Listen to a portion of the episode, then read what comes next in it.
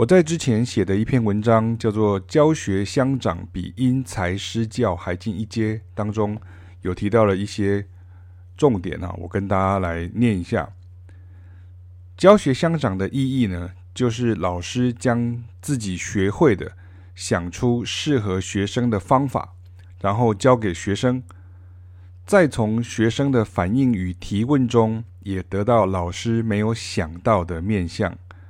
这种动作呢，会反复执行循环，慢慢的，不止学生学会，老师也将原本会的继续修正精进。我认为这比因材施教呢还进一阶哦。因材施教呢，对我而言呢，或是常见的误解，好像有点是老师已经什么都知道了，然后直接依据不同学生的资质传授之哦，或甚至。灌顶啊，加持啊之类的，那样不叫老师啊，那样叫做神啊。好的可以说是神的代理人，坏的其实就是装神弄鬼啊，故弄玄虚啊。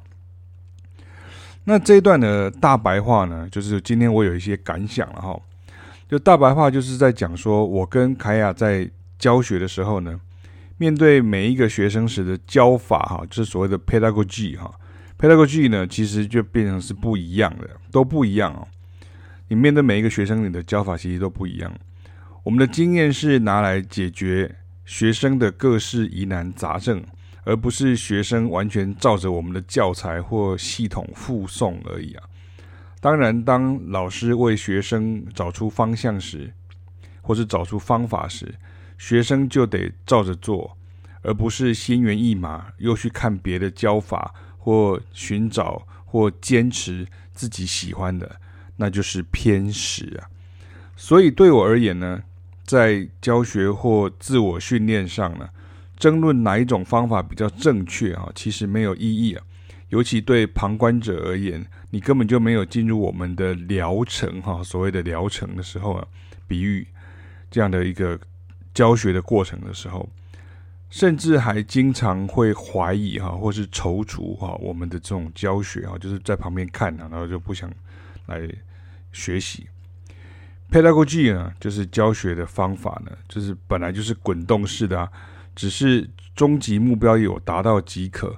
而这当中需要很多时间的苦练，包括耳朵啊、脑袋啊、身体啊等等，都需要慢慢锻炼。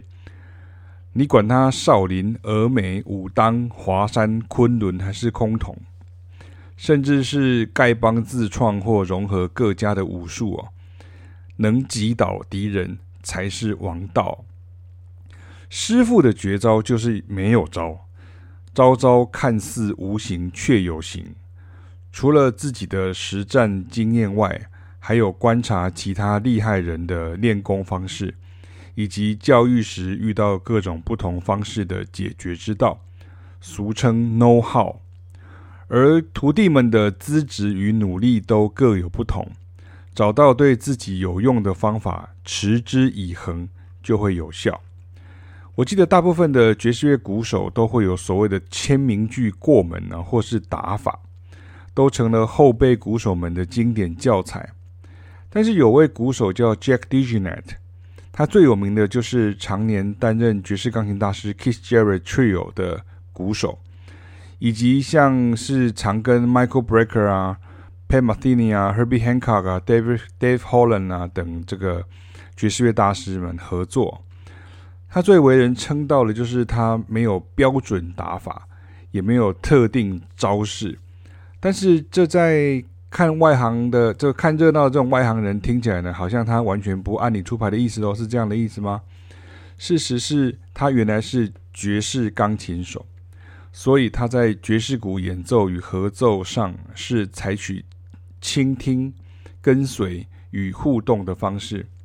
有种同时也兼顾到和声与 comping 的做法，这是优秀的爵士乐鼓手们都会做的，他也不例外。而他的非典型打法，并不是标新立异，而是把他听过、练过的爵士乐鼓手前辈的打法，表现在不同的鼓组敲击与重组变化上。我曾在比利时布鲁塞尔遇过一位音乐院的鼓手学弟，他现在已经是我母校的爵士鼓教授。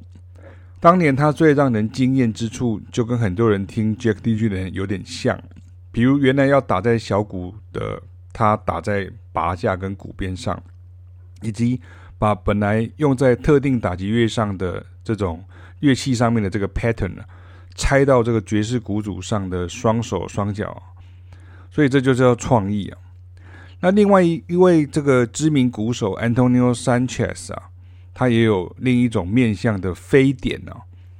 他在大学时是主修理论作曲的啊，所以他的脑袋在构筑点线面与思维逻辑上更为立体。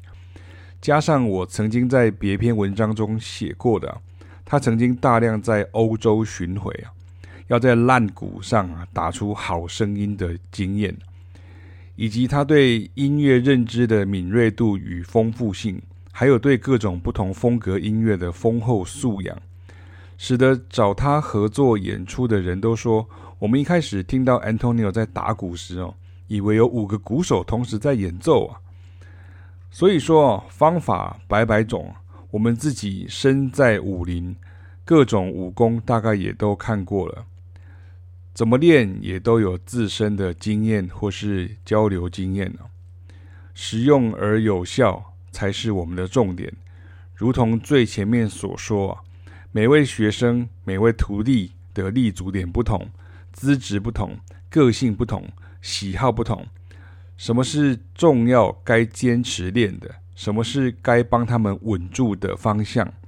那才是一位老师该做的事。所以，这种态度就是我们的教法。很多我们教过的学生，或是光在网络上看。网站的读者哈，会以我们的教法一直没有更新哦，所以心生轻视啊、疑虑啊，或给予别人错误资讯。